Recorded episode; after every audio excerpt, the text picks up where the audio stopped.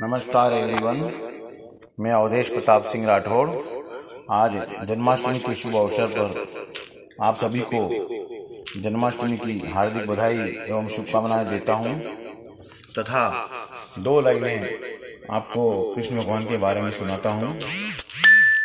कि जेल में जन्मा लिखूं या गोकुल का पलना लिखूं, देवकी की गोद लिखूं या यशोदा का ललना लिखूं गोपियों का प्रिय लिखूं या राधा का प्रीतम लिखूं, देवकी का नंदन लिखूं या यशोदा का लाल लिखूं, वासुदेव का तनय लिखूं या नंद का गोपाल लिखूं, नदियों सा बहता लिखूं या सागर सा गहरा लिखूं, झरनों सा झरता लिखूं या प्रकृति का चेहरा लिखूं, आत्मतत्व चिंतन लिखूं या प्राणेश्वर परमात्मा लिखूं, स्थिर चित्त योगी लिखूं या यथाति सर्वात्मा लिखूं अरे कृष्ण कान्हा, तुम पर क्या क्या लिखूं, कितना लिखूं?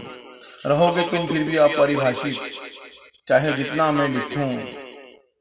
जन्माष्टमी की बधाई सभी व्यूअर्स को, और जय श्री कृष्णा। और दो लाइन और कान्हा के बारे में कहना चाहता हूँ कि, इश्क है कान्हा, इश्क किया और आँख नहीं रोई। ये तो वही बात हुई, कि सावन आया और बरसात नहीं हुई। जय श्री कृष्ण। धन्यवाद।